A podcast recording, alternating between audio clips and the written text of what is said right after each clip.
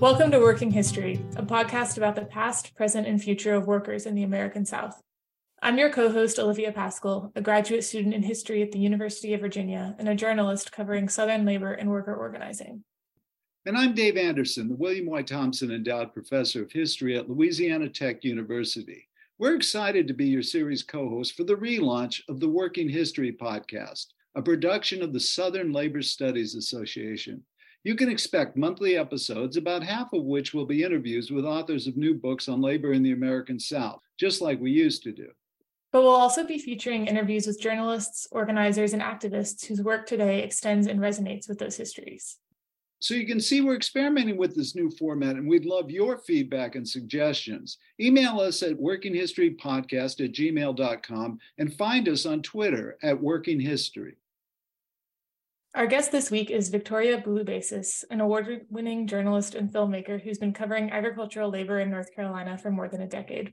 In her work, she aims to dispel myths about the global South's people and places against the backdrop of complex social, political, and personal histories. She often tells stories at the intersection of food labor and immigration and has reported from the rural US South and Midwest, Mexico, El Salvador, Guatemala, Costa Rica, and Greece. Her work has appeared in a number of outlets, including Enlace Latino NC, Southerly, NPR, Mother Jones, and The American Prospect.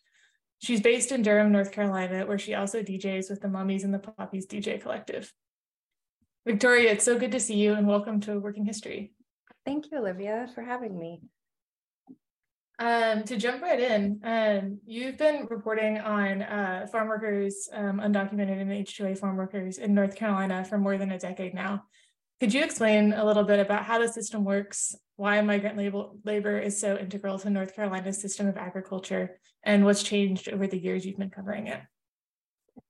Yeah, I think what's really interesting about um, the way labor is so integral to to our um, society here, not only the fact that agriculture is a top industry, um, in both uh, crops and meat processing and even Christmas trees. Um, but the fact that it's really changed the demographic landscape of our communities, but in many ways, for so long, that's almost been hidden. And so I still think that there's a sort of shock and awe with um, people coming to terms with the fact that, like, there are immigrants in the South, there are immigrants in North Carolina. Um, or there was, especially uh, over a decade ago when I started my career. Um, and slowly that's been changing. Um, but at the end of the day, many workers or immigrants are seen as just that labeled as a worker or an immigrant and not necessarily new Southerners or people part of our communities. Um, and so when I started reporting about farm workers, it was because I had met a group of um, youth out of Eastern North Carolina they were um, in high school and they were forming something called PJC, um, Poder Juvenil Poder Juvenil Campesino or Rural Youth Power, which is an organization advocating for farm workers. And I later learned that many of them were workers and they had been working as young as 10, six years old in the fields um, here in North Carolina with their families. And so, um, what's been interesting about seeing how conditions have changed and how the landscape has changed is because um, many of these these young teens are now adults who I have kept up with over the years, who still are integral parts of my reporting, whether as sources or um, as people helping me find sources. They've helped vouch for me within communities so I can start earning people's trust. Um, and I've seen the way that different policies have affected their lives over time and their families, and that many of them are fighting for the same thing that they were fighting for as kids um, that still hasn't changed. Yeah, and and to follow up on that a bit, um, you're reporting often centers on the stories of individual workers like these folks you've known for so long.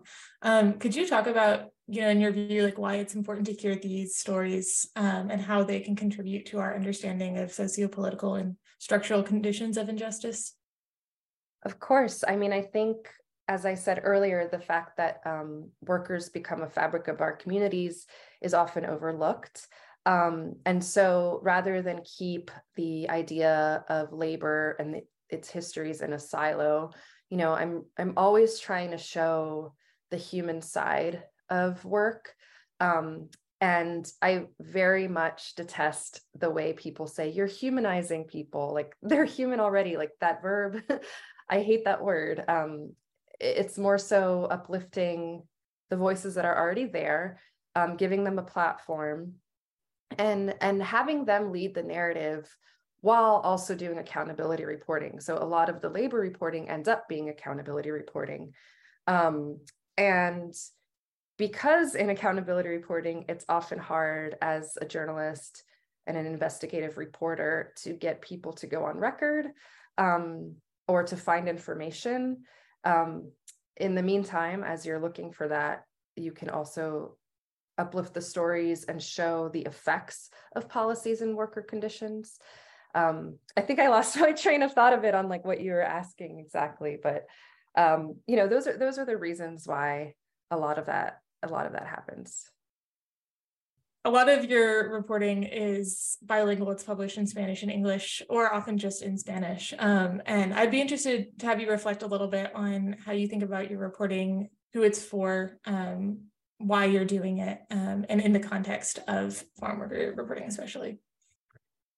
That's such a great question. And um, it's something that I continue to struggle with. Um, it's it's been really interesting to see sort of a generational shift in journalism, especially um, where um, what I was taught in J school, I graduated in 2005 undergrad, um, is very different than what I have gone back to teach students. Um, as far as you know, this idea of objectivity and um, audience, uh, they're intertwined, and I think it really depends. Um, what I really value about being able to have worked with Enlace Latino during the pandemic is that it was the first time that, you know, most of my reporting is in Spanish. Um, and it was the first time I could just send a link and the the person that I spoke with who really poured out a lot of their their personal story, their time with me, a lot of traumas um, were sort of rehashed they could actually read the story and understand what I did. Um, in the past, you know, I I launched my career. I I think um, at the INDY Week where I contributed for at least ten years. Um, and so, an alternative news weekly, I was able to do things a bit differently, and I was able to have lyrical narratives that like led a reported piece, but they weren't in Spanish, and I would often call people over the phone and read it in English, but like simultaneously translate for them. So I would like have a story time session. Like, this is what I did. And then there were on a few occasions I would just translate them myself. Um, but now I didn't have to do that. And what's really been interesting is as the demographic shifts, as I mentioned, um, I've had people tell me, Thank you so much for publishing that in both languages. I read it in English, but my mom prefers Spanish. And so I was able to send her the story and we were able to talk about it together at breakfast. And I'm like, that's great and exactly what we want to do, you know? Um, and so it also like, it's always very validating for people to find someone they can trust and hopefully they can trust me um, to share their story and just feel like there's worth in it and value um, and so this is an added element. Um, and it should also be a priority that local news is accessible at the bare minimum. Um, because there there aren't a lot of local news outlets um, providing other languages. Yeah, um, I want to get a little bit into some of the specific reporting you've done in, in North Carolina um, recently and, and over the past few years. So during the pandemic, there was a lot of reporting on poor working conditions faced by workers across the food system, um, from farms to processing plants. Um, you and I actually both reported on these things. You were in North Carolina, I was in Arkansas. Um, and a lot of your stories for Enlace Latino and Southerly um, and, and some other outlets focused on how workers and communities were forced to take matters of public health and working conditions into their own hands. Um, could you talk a bit about some of those stories, how they came about, what the problems were, um, and how you approach them, and maybe any changes that you're aware of since then as well. Of course. Um, yeah, I think what was interesting is that um, I had started 2020 um, with a grant um, to work at Enlace Latino NC um, and later collaborate with Southerly to focus on the way um, our emergency systems are failing um, and disaster relief and um, recovery are failing our Spanish speaking communities. Um, and then the pandemic hit and it just kind of connected so so messily um, with with that sort of theme. And um, i was thrust into like more covid health reporting but there was never any doubt that it was a labor story. Um, you know we kept hearing this moniker essential worker. We kept hearing like all this praise for essential workers but like the essential workers were not being treated fairly um, with clarity at, at their jobs um, and often sort of like in harsher conditions than before.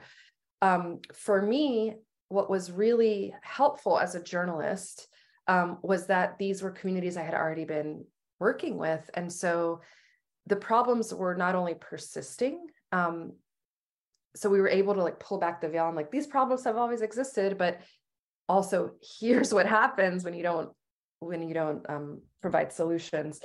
Um, but I, I also did not want to further victimize folks and create this angle of like, especially in like a very heated political climate.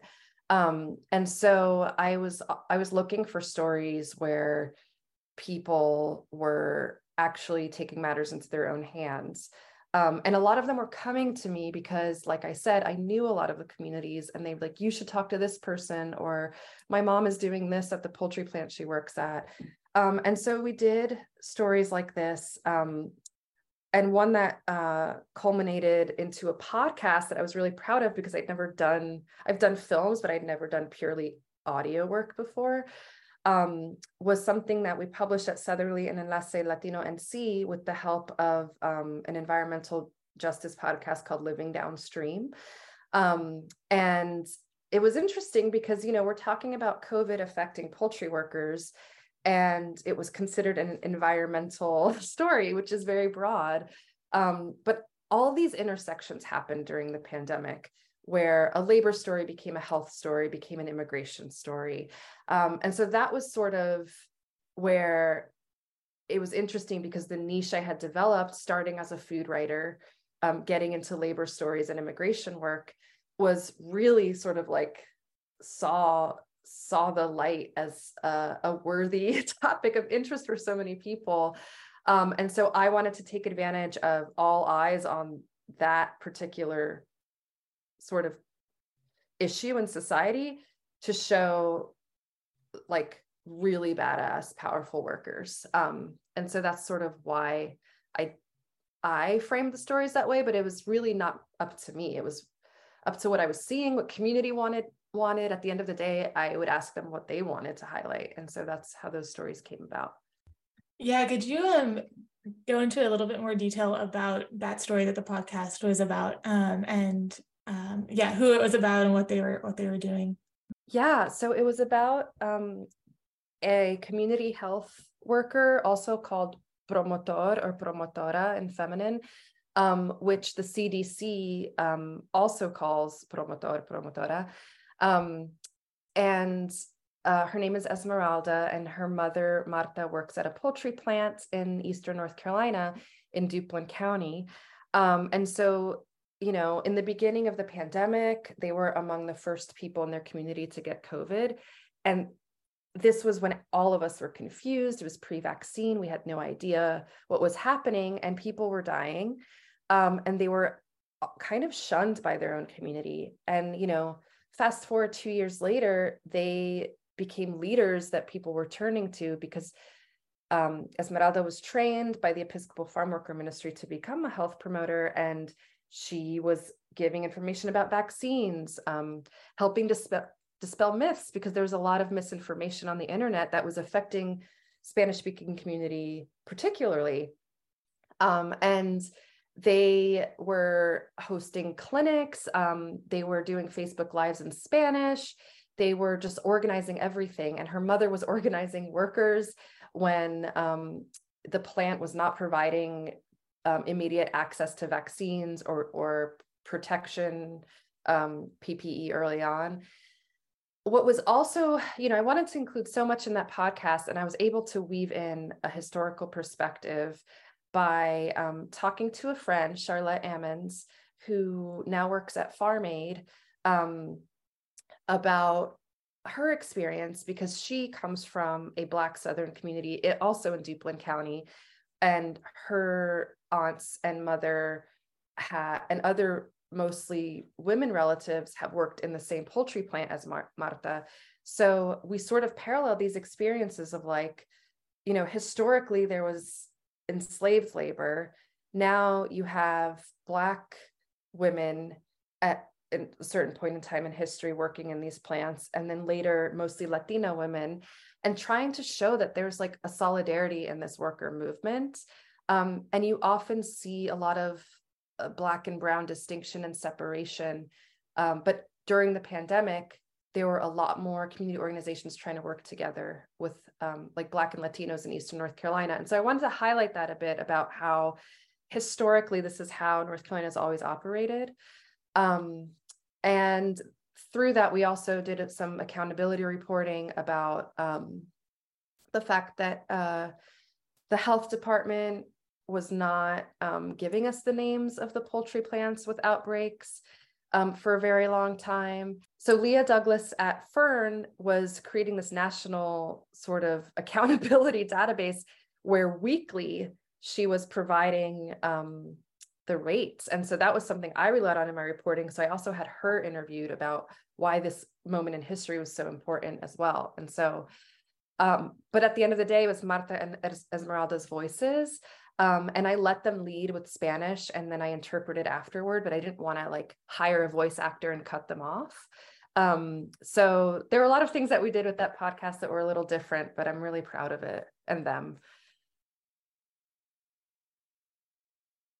Yeah, um, that Leah's database was also just like so integral for my reporting in Arkansas and really highlighted for me just like how if you don't even have information to start no. from, like you can't you can't get anywhere if you don't know the poultry plant, if you don't um yeah, in Arkansas at some point they stopped requiring plants that had less than a certain number of cases to disclose that they had any cases and um that kind of question of information access um, as you showed in your reporting, is like so important, not just for workers in their workplaces, but for yeah. kind of this like accountability. And it's so interesting because I think the pandemic really shifted the way journalists and in particular editors operate. Because in the past, if you don't have those details, it's almost a non-story or no one wants to publish anything. But the anecdotes were so strong and rooted in in real um, consequences.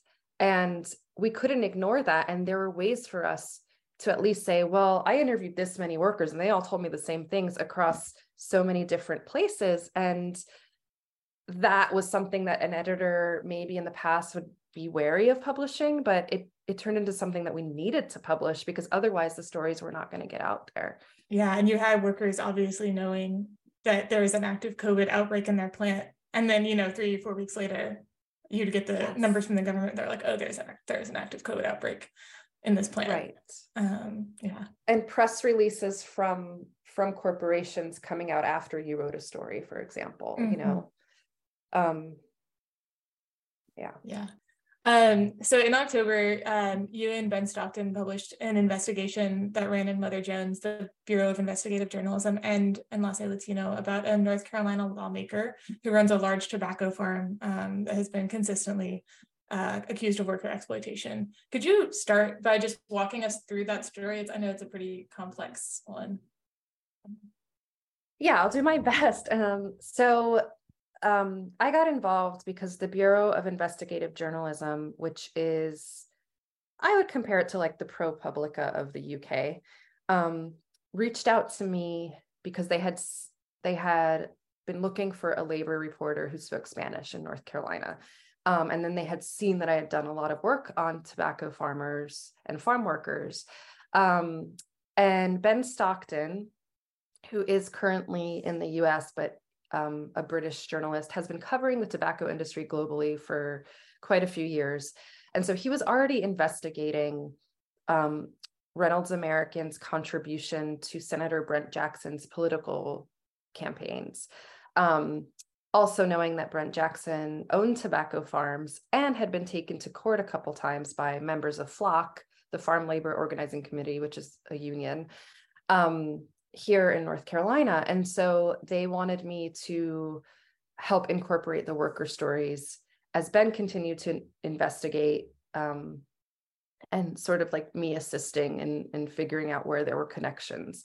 Um, and so I through my networks, it took it took a while, and this we had started the reporting prior to tobacco season starting. So H2A visa workers come here on a seasonal basis, and so they are mostly from Mexico.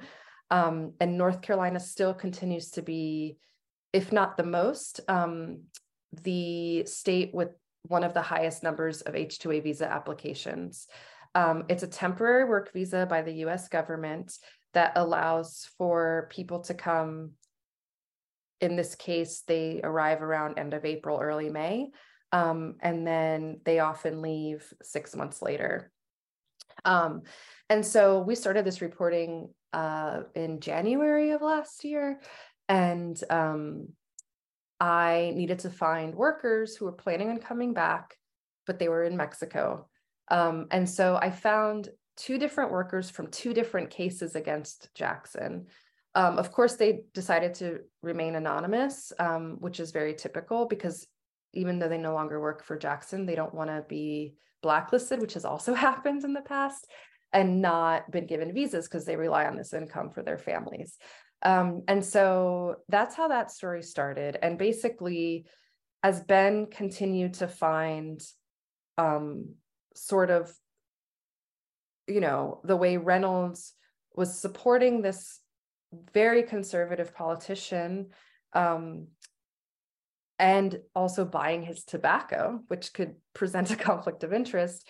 Um, workers were were still, you know, denouncing the way he treated them. Um, he has been accused of not paying wages, um, which he has like later settled and, and paid back wages on. Um, some of his employees, his staff, has referred, according to several workers who spoke to me, has referred to them as slaves. Um, they were not allowed water breaks, um, which is these are all very typical um, typical things I've heard throughout the years. And so we did this story. It's it's a honker of a story, um, and we published in Mother Jones. And even though I no longer work with um, Enlace Latino on a regular basis, I really thought it would be important to have this story in Spanish as well. So we had it translated and also published at Enlace Latino. And we are soon to release a podcast um, that Ben and I did with worker voices and others um, in Spanish and English about sort of the behind the scenes of the story.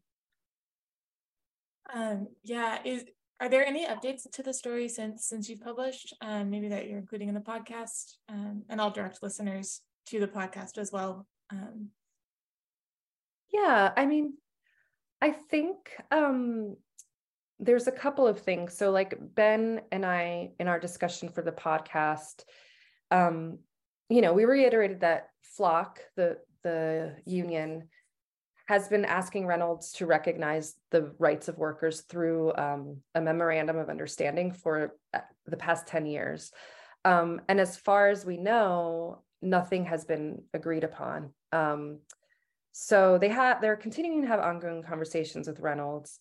Um, and you know, Ben's take on this from being the one super embedded in the reporting on Jackson is that it really hasn't affected these issues haven't affected his ambitions um, politically or his electability, um, and that we know because he has been quoted um, through other sources publicly that he plans on running for North Carolina Commissioner for Agriculture. And so what's tricky about that is that he if, if we ever want change in the way um the like the right to organize and you know we're a right to work state um we can be confident that Jackson is going to continue to vote against those sort of things um, if he becomes, you know, in this higher position.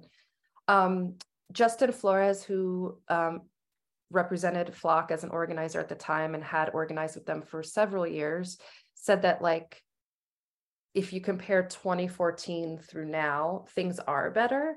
Um, he thinks that because the members keep speaking up and pushing, um, that his he quote says typically employers tend to behave a lot better when they do not want a union on their farm. And the general sentiment is that Jackson got the message and doesn't want to have another lawsuit. So at least it may not policy wise be changing but that there are farmers um you know farm owners who are are doing better. Um yeah. Mm-hmm.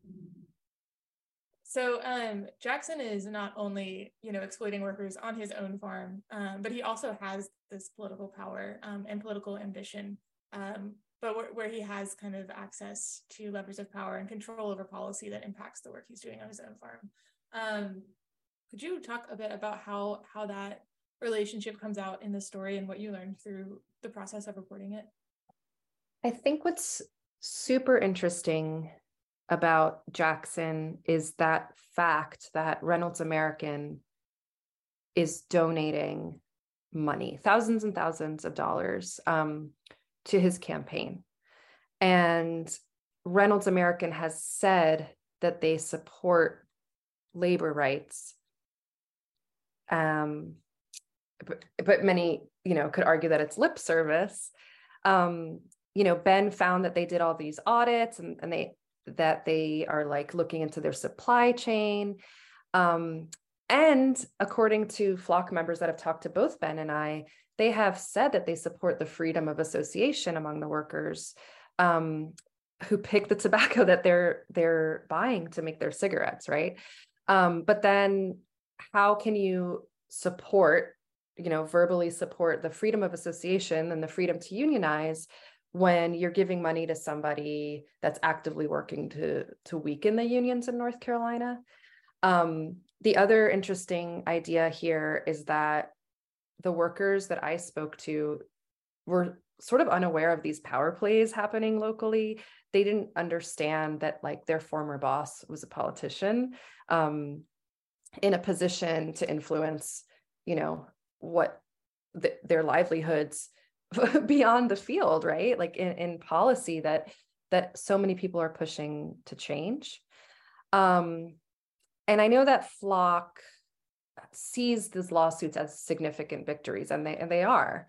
Um and it's a way to encourage more farm workers to speak up not just on jackson's farm but on other other people's farms. So you know we can say nothing's changed but then if it's um it's empowering more workers to speak up there's so much fear in these communities um, because of like historical blacklisting that has happened um, through the ncga and others. Um, so you know there there is a positive positive outcome in many ways but then the fact that like the corporation is embedded with with a politician um as like a promoter of his politics through through campaign funding, but also in a business negotiation, um, that's where it gets really tricky.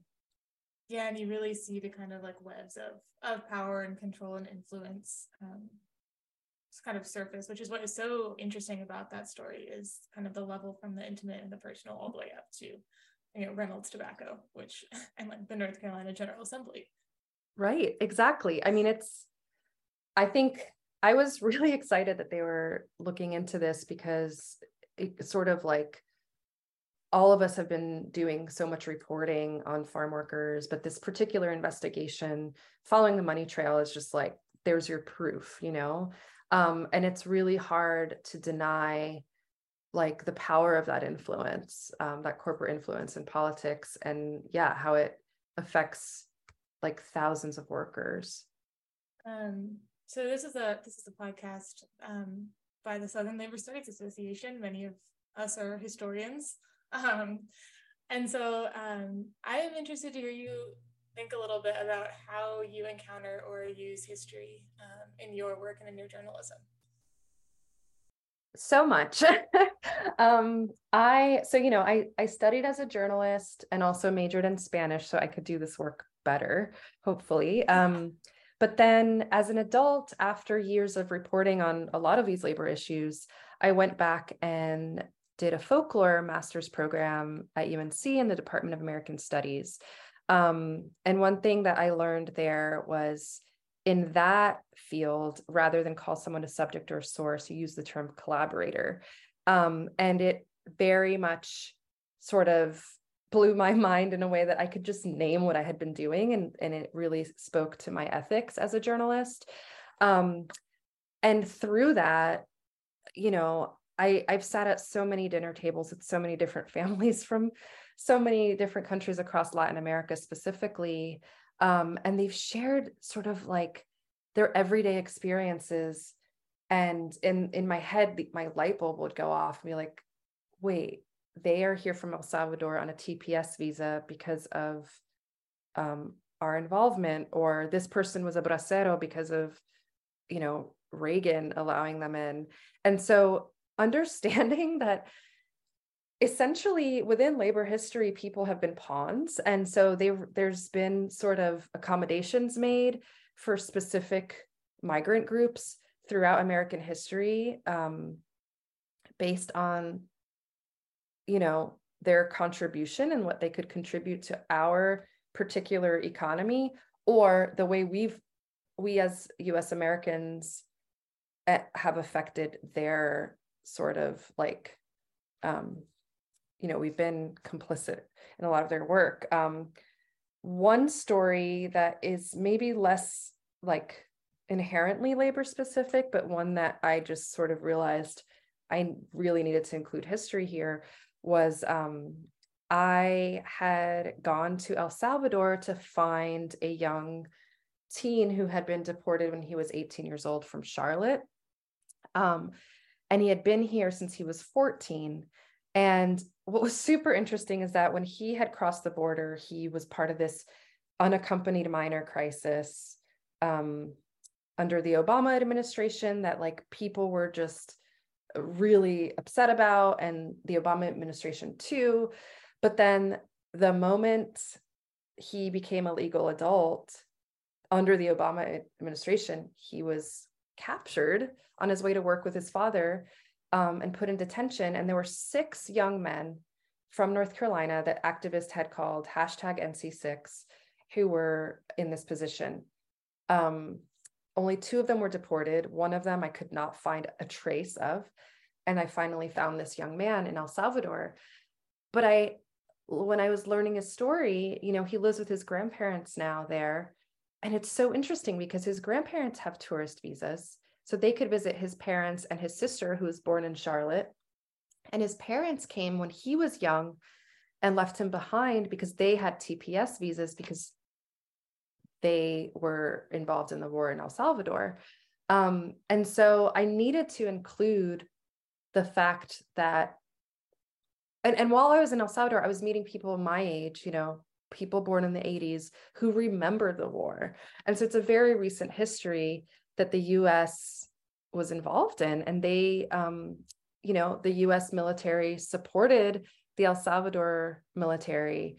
Um, and they massacred people. And it, now, historically, I mean, that's that's what people are talking about there. And so, um, and they his parents had to flee that, but they couldn't bring him as a baby. And then he had to wait 14 years to cross on his own in a way that is considered illegal um, even though he presented and, and requested asylum at the border. And so he is the one person in his entire family who has no protection.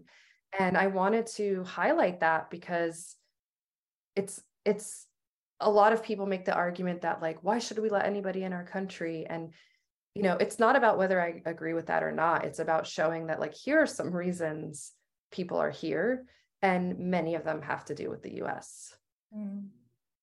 And so immigration is in our backyard. Like it's not just um, like these are people that we are grocery shopping with and folks in our communities um, and people with now first generation American children who are becoming, you know, like me, I'm I'm a first generation American in my family or first and a half.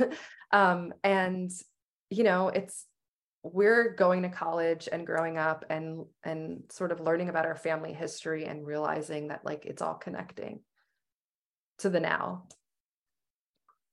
uh, thank you so much for being here, Victoria. Um, we really appreciate um, your insights and uh, hearing about your reporting, and we'll link to a bunch of it in the show notes um, so people can go and read it and listen to it and, and watch it. Thank you, Olivia. I really appreciate um, the work of this this podcast and organization, and also your work in particular. It's just been um, so wonderful to read, and I know some of it has also been translated in other languages for people to better understand. So thanks, thanks for doing what you do. Thank you. Thanks for listening to Working History, a podcast on the New Books Network channel, New Books in the American South. Email us at workinghistorypodcast at gmail.com and find us on Twitter at Working History. Working History is a production of the Southern Labor Studies Association. Learn more and become a member at www.southernlaborstudies.org. Thanks for listening.